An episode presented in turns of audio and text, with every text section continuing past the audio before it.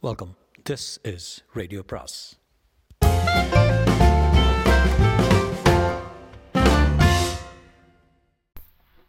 பொன்னியின் செல்வன் அத்தியாயம் ஒன்பது நாய் குறைத்தது மணிமேகலை வந்தியத்தேவனுடைய முகத்தை பார்த்த வண்ணம் நின்றாள். வந்தியத்தேவனும் புன்னகை புரிந்த வண்ணம் நின்றான். இந்த பெண்ணிடம் என்ன சொல்லிவிட்டு எப்படி தப்பி செல்வது என்று அவன் மனம் சிந்தித்துக் கொண்டிருந்தது. இச்சமயம் எங்கேயோ தூரத்திலிருந்து ஒரு குரல் அம்மா என்னை அழைத்தீர்களா? என்று கேட்டது. இல்லையடி உன் வேலை பார் என்றாள் மணிமேகலை. உடனே அவளுடைய திகைப்பு நீங்கியது. சற்று முன் வந்தியத்தேவன் புகுந்து வந்த துவாரத்தின் அருகில் சென்று உட்பக்கத்து தாளிட்டான். பின்னர் வந்தியத்தேவனுக்கு சமிக்கை காட்டி அந்த அறையிலேயே சற்று தூரமாக அழைத்து சென்றாள். சட்டென்று திரும்பி நின்று ஐயா உண்மையை சொல்லும். சந்திரமதி உம்மை அழைத்ததாக கூறினீரே அது நிஜமா? என்று கேட்டாள். ஆம் அம்னி. எப்போது எங்கே பார்த்து உம்மை அழைத்தாள்? சற்று முன்னால் தான் அடுத்த அறையில் நான் குரங்கின் பின்னால் மறைந்து நின்றபோது நீங்கள் இருவரும் வந்து பார்த்துவிட்டு திரும்பினீர்கள். நீங்கள் திரும்பிய பிறகு அவள் என்னை பார்த்து குரங்கே நீ என்னுடைய அறைக்கு வந்து இருக்கிறாயா வேண்டாத சமயத்தில் வருகிறவர்களை பயமுறுத்தி அனுப்ப சௌகரியமாயிருக்கும் என்றாள். அது தங்கள் காதில் விழவில்லை போலிருக்கிறது. மணிமேகலை இளநகை புரிந்த வண்ணமாக காதில் விழுந்திருந்தால் அவளை சும்மா விட்டிருப்பேனா? என்றாள். இளவரசி தங்கள் தோழி பேரில் கோபிப்பதில் பயனல்ல என் முகமும் வாலில்லா குரங்கின் முகமும் ஒன்று போல் இருந்தால் அதற்கு சந்திரமதி என்ன செய்வாள்? உமது முகத்துக்கு வாலில்லா குரங்கின் முகத்துக்கும் வெகு தூரம். குரங்கின் முகத்துக்கும் அதற்கு மேலே தொங்கிய ஆந்தையின் முகத்துக்கும் உள்ள தூரம் போல் இருக்கிறது உமது முகம் குரங்கு முகமும் அல்ல ஆந்தை முகமும் அல்ல. ஆனால் குரங்கின் சேஷ்டையெல்லாம் உம்மிடம் இருக்கிறது. சில சமயம் ஆந்தையைப் போலும் விழிக்கிறீர். சற்று முன்னால் இதோ இந்த கண்ணாடியில் எட்டி பார்த்து விழித்தது நீர்தானே? ஆம் இளவரசி நான் தான். எதற்காக உடனே பின்வாங்கி கதவை சாத்திக் கொண்டீர்? இந்த கண்ணாடியின் முன் கண்ணாடியில் என் முகத்துக்கு அருகில் ஒரு தேவ கன்னிகையின் முகம் போல தெரிந்தது. அந்த தேவ கன்னிகை என் முகத்தை பார்த்து பயந்து கொள்ளப் போகிறாளே என்று நான் பிடித்திருந்த யானை தந்தத்திலிருந்து கையை எடுத்தேன். கதவு தானாக சாத்திக் கொண்டது. அந்த தெய்வ கன்னிகை யார் என்பது உங்களுக்கு தெரியுமா? அந்த க்ஷணம் எனக்கு தெரியவில்லை. பிறகு நினைத்து பார்த்து தெரிந்து கொண்டேன். என்ன தெரிந்து கொண்டீர்? நான் பார்த்தது தேவ கன்னிகை அல்ல. தேவ கன்னிகைகள் ஓடி வந்து அடிபணிவதற்குரிய மணிமேகலா தேவி. கடம்பூர் சம்புவரையரன் செல்வகுமாரி என்று தெரிந்து கொண்டேன். என்னுடைய ஆரியூர் நண்பன் கந்தமாறனுடைய அருமை தங்கை என்பதும் நினைவுக்கு வந்தது. மணிமேகலையின் புருவங்கள் நெறித்தன. ஏளனமும் கோபமும் கலந்த புன்சிரிப்புடன் அப்படியா? என் தமையன் கந்தமாறன் தங்களுடைய ஆருயிர் நண்பனா? என்றாள் அதில் என்ன சந்தேகம் இளவரசி? நாலு மாதங்களுக்கு முன்னால் நான் இங்கு ஒரு நாள் வந்திருந்தது நினைவில்லையா? அந்த புறத்துக்கு கூட வந்து தாய்மார்களுக்கு வணக்கம் செலுத்தினேனே அது ஞாபகம் இல்லையா நன்றாய் ஞாபகம் இருக்கிறது அதற்குள் மறந்து விடுமா அந்த வல்லவரையர் வந்தியத்தேவர் என்னும் வானர் குலத்து இளவரசர் தாங்கள் தானா ஆம் இளவரசி தங்குவதற்கு அரண்மனையும் ஆளுவதற்கு ராஜ்யமும் இல்லாமல் அரையன் என்ற குலப்பெயரை மட்டும் தாங்கிக் கொண்டிருக்கும் அந்த ஏழை நான் தான் ஒரு காலத்தில் தங்கள் தமையன் என்னிடம் தங்களை பற்றி எவ்வளவோ சொல்லியதுண்டு. ஒரு காலத்தில் நானும் கந்தமாறனும் வடபெண்ணை நதிக்கரையில் காவல் செய்து கொண்டிருந்த போது தங்களை பற்றி அடிக்கடி சொல்லுவான். நானும் ஏதேதோ கனவு கொண்டு கண்டு கொண்டிருந்தேன். பிறகு அந்த எண்ணத்தை மறந்துவிட்டேன். மணிமேகலின் உள்ளத்தில் ஒரு அதிசயமான எண்ணம் தோன்றியது. இவன் தன்னை குத்தி கொல்ல முயன்றதாக கந்தமாறன் கூறினான். அது எதற்காக இருக்கும்? ஒருவேளை தன்னை பற்றியதாகவே இருக்குமோ? தன்னை இவனுக்கு மனம் செய்து கொடுக்க போவதில்லை என்று சொன்னதற்காக கந்தமாறனுடன் சண்டையிட்டிருப்பானோ? இந்த எண்ணம் அவள் உள்ளத்தில் இன்பப் புயலை உண்டாக்கியது. அதை அவள் கோபப் புயலாக மாற்றிக்கொண்டாள் ஐயா பழைய கதையெல்லாம் இப்போது வேண்டாம். இந்த அரண்மனையில் நீர் கள்ளத்தனமாக புகுந்ததின் காரணத்தை சொல்லும். இல்லாவிடல் உடனே என் தோழியை அழைத்து தந்தைக்கு சொல்லி அனுப்ப வேண்டும் என்றாள் இளவரசி. நான் இங்கு வந்த காரணத்தை முன்பே சொன்னேனே. சில கொலைகாரர்கள் என்னை கொல்லுவதற்காக துரத்தி கொண்டு வந்தார்கள். அவர்களிடமிருந்து தப்பி ஓடி வந்தபோது பூமியில் ஒரு துவாரம் தெரிந்தது. அது ஏதோ ரகசிய பாதை என்று அறிந்து கொண்டேன். அதன் வழியாக ஓடி தப்பிக்கலாம் என்று வந்தபோது அந்த வழி இங்கே கொண்டு வந்து சேர்த்தது. ஐயா சுத்த வீரர் என்றால் உமக்கே தகும். நானும் எத்தனையோ அசகாய சூரர்களை பற்றி கேட்டிருக்கிறேன். ஆனால் உம்மை போல் ஓட்டத்தில் சூரனை பற்றி பற்றி கேட்டதில்லை. உத்தரகுமாரன் உம்மிடம் பிச்சை வாங்க வேண்டியதுதான். வந்தியத்தேவன் மனத்தில் சுரீர் என்றது. தான் அசட்டு பெண் என்று நினைத்த மணிமேகலை இப்படி தன்னை குத்தி காட்டும்படி ஆகிவிட்டதல்லவா? தேவி அவர்கள் ஏழு எட்டு பேர். நான் ஒருவன். அவர்கள் ஆயுதபாணிகள் என்னிடம் ஆயுதமே இல்லை. என்னுடைய அருமை வேல் கொள்ளிடத்து வெள்ளத்தில் போய்விட்டது. ரொம்ப நல்லது. அந்த படுபாதக வேல் சிநேகிதனை பின்னால் இருந்து குத்தி கொள்ளும் வேல் ஆற்றோடு போனதே நல்லது. வந்தியத்தேவனுக்கு தூக்கி வாரி போட்டது. அவன் பதில் சொல்ல வாயெடுப்பதற்குள் மணிமேகலை உண்மையை கூறிவிடும். கொலைகாரர்களிடம் தப்புவதற்காக ஓடி வந்தீரா? கொலை செய்வதற்காக இங்கு வந்தீரா? என்று கேட்டான். வந்தியத்தேவன் தீயில் காலை வைத்தவனைப் போல் துடித்து சிவா சிவா நாராயணா நான் யாரை கொலை செய்வதற்காக இங்கே வர வேணும் என் ஆறுவீர் சிநேகதரின் அருமை தங்கையா எதற்காக? என்றான். நான் என்ன கண்டேன்? அருமை சிநேகிதன் என்று வாய்க்கூசாமல் போய் சொல்கிறீரே? அப்பேற்பட்ட அருமை சிநேகிதனின் பின்னால் இருந்து முதுகிலை குத்திக் கொள்வதற்கு நீர் முயலவில்லையா? அது எதற்காகவோ அதே காரணத்துக்காக இங்கே யாரேனும் கொலை கொலை செய்வதற்கு நீர் வந்திருக்கலாம். கடவுளே இது என்ன வீண்பழி நானா கந்தமாறன் முதுகில் குத்தினேன்? அப்படிப்பட்ட காரியத்தை செய்வதற்கு முன்னால் என் கையை வெட்டி கொண்டிருப்பேனே. இளவரசி இத்தகைய படு பாதகமான பொய்யை தங்களிடம் யார் கூறினார்கள்? என் அண்ணனே கூறினான். வேறு யாராவது கூறியிருந்தால் நான் நம்பியே இருக்க மாட்டேன். கந்தமாறனா இப்படி கூறினாள். அப்படியானால் நான் உண்மையில் துர்பாகியசாலிதான். யாரோ அவனை முதுகில் குத்தி தஞ்சாவூர் மதில் சுவருக்கு அருகில் போட்டிருந்தார்கள். மூர்ச்சையாகி கிடந்த அவனை நான் தூக்கி கொண்டு போய் சேந்தன் அமுதன் குடிசையில் சேர்த்து காப்பாற்றினேன். அதற்கு எனக்கு கிடைத்த வெகுமதியா இது? இளவரசி எதற்காக அவனை நான் கொல்ல முயன்றேனாம்? ஏதாவது காரணம் சொன்னானா? சொன்னான் சொன்னான். நீர் என் அழகை பழித்து அவலட்சணம் பிடித்தவள் என்று இகழ்ந்தீராம். தஞ்சாவூர் பெண்கள் என்னை விட அழகிகள் என்று சொன்னீராம். அதனால் கந்தமாறன் கோபம் கொண்டு உம்மை நன்றாய் புடைத்தானாம்.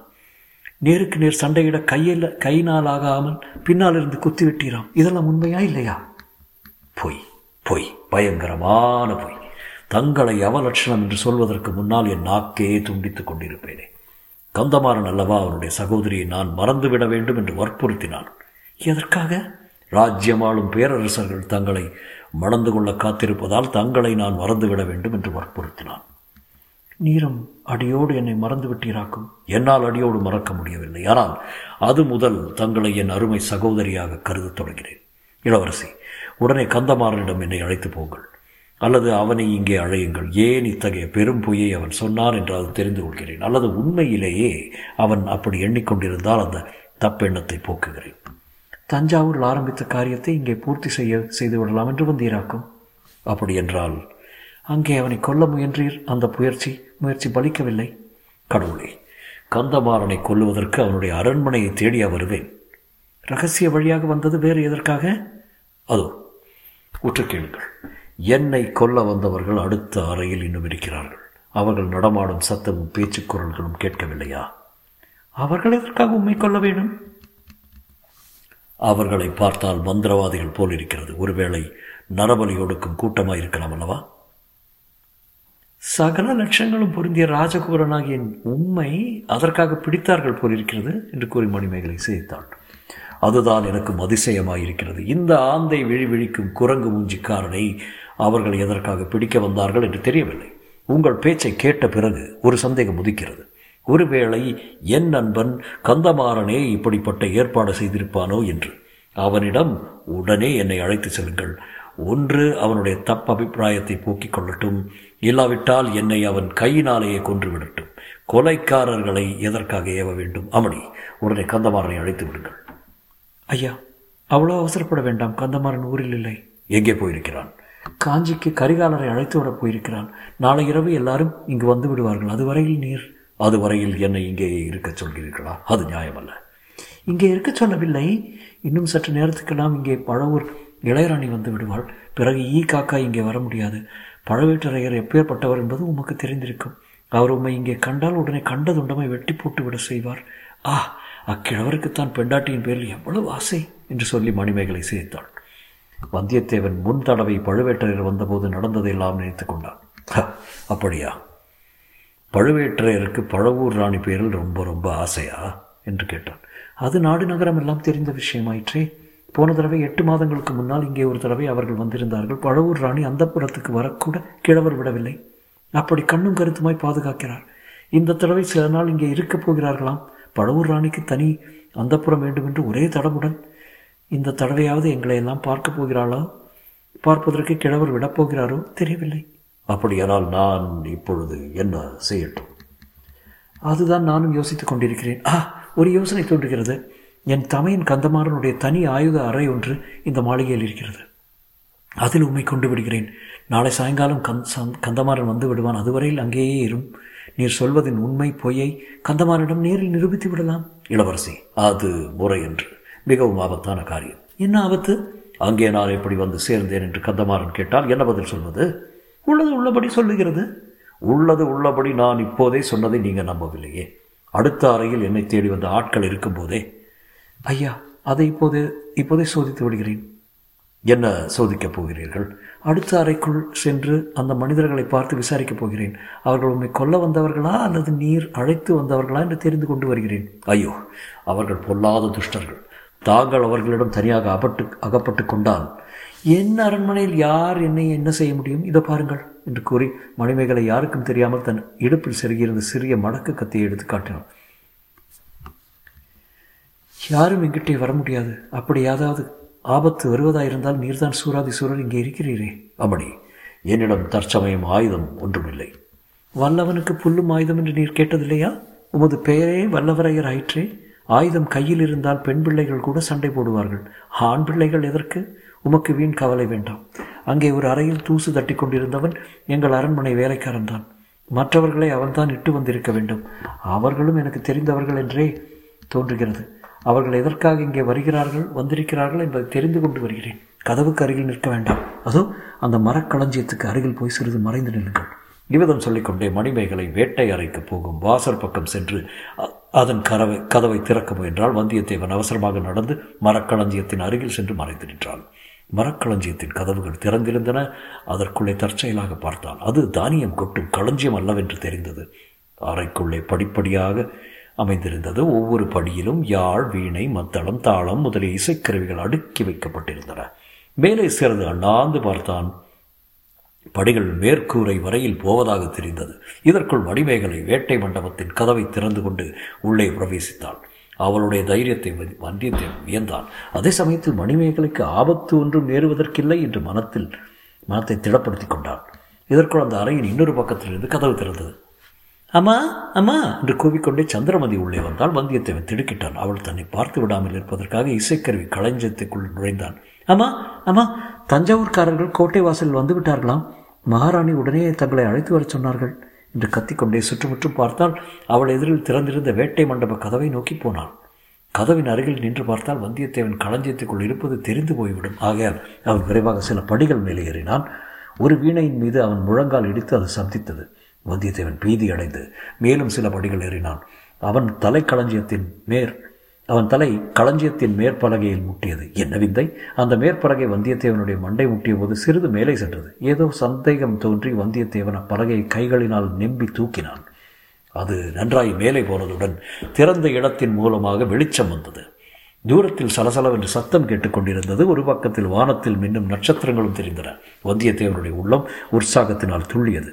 பலகையை நன்றாக நகர்த்திவிட்டு மேலே ஏறினான். மாளிகையின் மேல் மச்சில் ஒரு பகுதிக்கு தான் வந்திருப்பதைக் கண்டான். அதிலும் அந்த பகுதி முன்னொரு நாள் அவன் சுகமாக காற்று வாங்கி கொண்டு படுத்திருந்த பகுதிதான். பெரிய தூண்களின் மறைவில் நின்று சிற்றரசர்களின் கொடிய சதி ஆலோசனையை பற்றி தெரிந்து கொண்டே கொண்ட அதே இடம்தான். பலகையை தள்ளி முன்போல் மூடினான். மூடிய பிறகு கூரையில் இருந்து அப்படி ஒரு வழி இருக்கிறது என்று கண்டுபிடிப்பது சுலபமல்ல என்பதை உணர்ந்தான். அதை பற்றி இப்போதும் யோசிக்கவும் அதிசயப்படவும் அவகாசம் இல்லை அங்கிருந்து தப்பிச் செல்லும் வழியை பார்க்க வேணும் இத்தனை நேரமும் தனக்கு உதவி செய்த அதிர்ஷ்ட தேவதை இனியும் உதவி செய்யாமலா இருக்கப் போகிறது. வந்தியத்தேவன் நாலாபுறமும் சுற்றி பார்த்தான். எங்கு நோக்கினாலும் கொடிகளும் தோரணங்களும் பறந்து அந்த அரண்மனை பிரதேசம் முழுவதும் கண்கொள்ளா காட்சியாக இருந்தது அடடா ராஜா ராஜா உபசாரம் என்பது இதுதான் போலும். வந்தியத்தேவன் அடிமேல் அடி வைத்து மெல்ல மெல்ல நடந்தான். சுற்றுமுற்றும் பார்த்து கொண்டே நடந்தான். மேல் மச்சில் எங்கும் மனித சஞ்சாரமே இல்லை. அந்த வரையில் நம் அதிர்ஷ்டம்தான். பிறகு கொஞ்சம் விரைவாகவே நடந்தான். முன்னொரு தடவை அவன் படுத்திருந்த நிலா மாடத்துக்கு வந்து சேர்ந்தான். அங்கிருந்து பார்த்தபோது அரண்மனையின் வெளிமதிலும் மதில்களுக்கும் மாளிகைக்கும் நடுவில் முற்றமும் குறவை கூத்து நடந்த இடமும் சதி ஆலோசனை நடந்த இடமும் காணப்பட்டன. ஆனால் அந்த இடங்களில் மனிதர்கள் யாரும் காணப்படவில்லை. அதற்கு காரணம் கண்டுபிடிப்பது அவ்வளவு கடினமான காரியம் அல்ல அரண்மனையின் முன்வாசலில் ஒரே அல்லோல கல்லோலமாயிருந்தது நூற்றுக்கணக்கான தீவர்த்திகள் வெளிச்சம் தந்தன. மேலதாளங்கள் வேடிகை முழுக்க முழக்கங்களுடன் மனிதர்களின் வாழ்த்தொலிகளும் கலந்து பேரொழியாக கிளம்பியது. பழுவேட்டரையின் பரிவாரங்கள் அரண்மனை வாசலை நெருங்கி வந்து விட்டபடியால் அவர்களை வரவேற்பதற்காக எல்லோரும் அங்கே போயிருக்கிறார்கள். அதனாலே தான் இங்கே எல்லாம் ஜனசஞ்சாரம் இல்லை. ஆஹா உண்மையில் அதிர்ஷ்ட தேவதை வந்தியத்தேவன் பக்கத்தில் இருந்தாள் என்பதில் சந்தேகமில்லை. தப்பிச் செல்வதற்கு எவ்வளவு அருமையான சந்தர்ப்பம். அரை நாழிகைக்கு முன்னாலும் இத்தகைய சமயம் கிடைத்திராது. அரை நாழிகை பின்னால் வந்தாலும் இம்மாதிரி வசதி கிட்டிராது. சதி ஆலோசனை நடந்த இடத்துக்கு சமீபமாக வந்து வந்தியத்தேவன் இன்னொரு தடவை சுற்றுமுற்றும் பார்த்தான். ஒருவரும் இல்லை. கீழே குனிந்து பார்த்தான் அங்கேயும் யாரும் இல்லை. எதிரில் மதில் சுவரை பார்த்தான் அங்கேயும் யாரும். ஆ இது என்ன? மதில் மேல் கிளைகளுக்கு நடுவில் ஒரு முகம். ஆழ்வார்க்கடியானுடைய முகம் போல தெரிகிறதே? சிச்சி வீண் பிரமை. முன்னொரு தடவை ஆழ்வார்க்கடியின் முகம் போல தெரிந்த இடம் அது.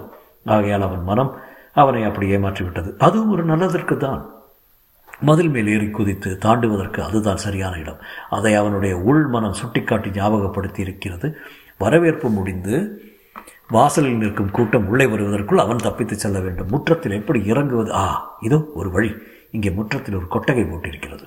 குறவை கூத்துக்காக போட்டிருக்கும் கொட்டகை போலும் கொட்டகைக்காக புதைந்திருந்த புதைத்திருந்த மூங்கில் மரம் ஒன்று நெடிது உயர்ந்து மேல் மச்சு வரையில் வந்திருந்தது.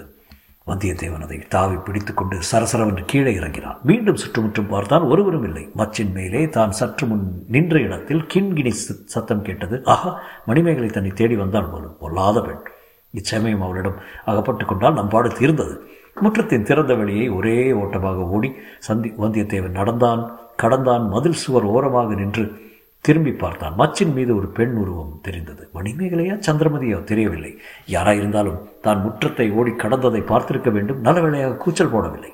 அவள் யாராயிருந்தாலும் நன்றாயிருக்கட்டும். மகராசியாக இருக்கட்டும். இவ்விதம் மனத்திற்குள் வாழ்த்திக்கொண்டே மதில் சுவர் ஓரமாக வந்தியத்தேவன் விரைந்து நடந்தான். மதில் மேல் ஆழ்வார்க்கடியானுடைய முகம் தெரிந்த இடம் வந்துவிட்டது. அங்கே சுவரில் ஏறுவது எப்படி? இவ்வளவு உயரமாயிருக்கிறதே. சுவரில் பிடித்துக் கொள்வதற்கு மேடு வள்ளம் ஒன்றுமே இல்லையே. கடவுளே. இதோ ஒரு உபாயம். குறவைக்கூத்து கொட்டகைக்காக கொணர்ந்த மூங்கில் கழிகள் சில சற்று தூரத்தில் கிடந்தன. அவை மிஞ்சி போனவை போலும் ஒரே பாய்ச்சலாக பாய்ந்து அந்த கழிகளில் ஒன்றை எடுத்து வந்தான். மதிலின் பேரில் சாய்த்து வைத்தான். கழியின் உயரத்துக்கும் மதிலின் உயரத்துக்கும் சரியாக இருந்தது. ஆனால் கழி சுவரில் நிலைத்து நிற்க வேண்டுமே. தேரும்போது நழுவி விட்டார் நழுவி விட்டால் கீழ்விட வேண்டியதுதான். அதற்காக கையை கட்டிக்கொண்டு சும்மா இருந்த என்ன பயன்? கழியை இரண்டொரு தடவை அழுத்தி பார்த்துவிட்டு அதன் வழியாக ஏறத் தொடங்கினான். பாதி சுவர் ஏறிய போது கழி நழுவத் தொடங்கியது. தொலைந்தோம். கீழே விழுந்தால் எலும்பு நொறுங்கிவிடும் என்று எண்ணுவதற்குள் கழி மறுபடியும் உறுதியாக நின்றது. மேலே இருந்து ஒரு கரம் அதை பிடித்து கொண்டு கொண்டது போல தோன்றியது. நமக்கு பைத்தியம் பிடிப்பதுதான் பாக்கி என்று எண்ணிக்கொண்டு வந்தியத்தேவன் மேலே ஏறினான். மதில் சுவரின் மேல் முனையை அவன் பிடித்து கொண்டதும் கழி நழுவி கீழே விழுந்தது. அது விழுந்த சத்தம் இடி முழக்கம் போல அவன் காதில் விழுந்தது. நல்ல வேளை. கோட்டை வாசல் ஆரவாரம் இப்போது இன்னும் அதிகமாயிருந்தது. ஆகையால் யார் காதிலும் விழுந்திராது. ஆனால் எதிரே அந்த புற மேல் மாடத்தில் நின்ற பெண் அவள் காதில் விழுந்திருக்கும்.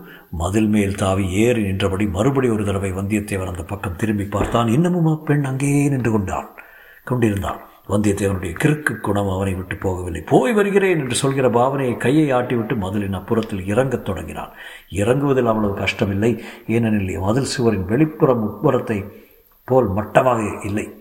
சில மேடு பள்ளங்கள் இருந்தன பக்கத்தில் இருந்த மரங்களின் கிளைகள் சில சுவரின் மீது மோதி உராய்ந்து கொண்டிருந்தன. அவற்றின் உதவி கொண்டு சரசரவென்று கீழே இறங்கினான். மணிமேகலையை தான் ஏமாற்றி விட்டு வந்தது பற்றி நினைத்தபோது அவனுக்கு சிரிப்பு வந்தது. அந்த சிரிப்பின் எதிரொலியைப் போல் இன்னொரு சிரிப்பு எங்கிருந்தோ வந்தது. வந்தியத்தேவனுடைய ரத்தம் அவனுடைய உடம்பில் உறைந்து போயிற்று. கைகள் நடுங்கின. கீழே குதிப்பதற்காக பார்த்தான். நாய் ஒன்று அவன் மீது பாய காத்து கொண்டிருப்பதை கண்டான். மேலே ஏறுவதை பற்றி இனி யோசிப்பதற்கே இல்லை. கீழே குதித்துத்தான் ஆக வேண்டும். குதித்தால் இந்த நாயின் வாயில் ஒரு பிடி சதையாவது கொடுத்து தீர வேண்டும். சற்று முன் கேட்டது சிரிப்பு சத்தமா அல்லது நாய் குறைத்த சத்தமா? பக்கத்தில் யாராவது மறைந்து நின்று நாயை ஏவி விட்டிருக்கிறார்களா? மேலே ஏறுவதில் அபாயம் அதிகமா? கீழே குதிப்பதில் அபாயம் அதிகமா? வந்தியத்தேவனுடைய உள்ளம் ஊசலாடியது. அவனுடைய கால்களும் எழும்பி எழும்பி குதித்த நாயின் வாயில் அகப்படாமல் இருப்பதற்காக ஊசலாடின. தொடரும்.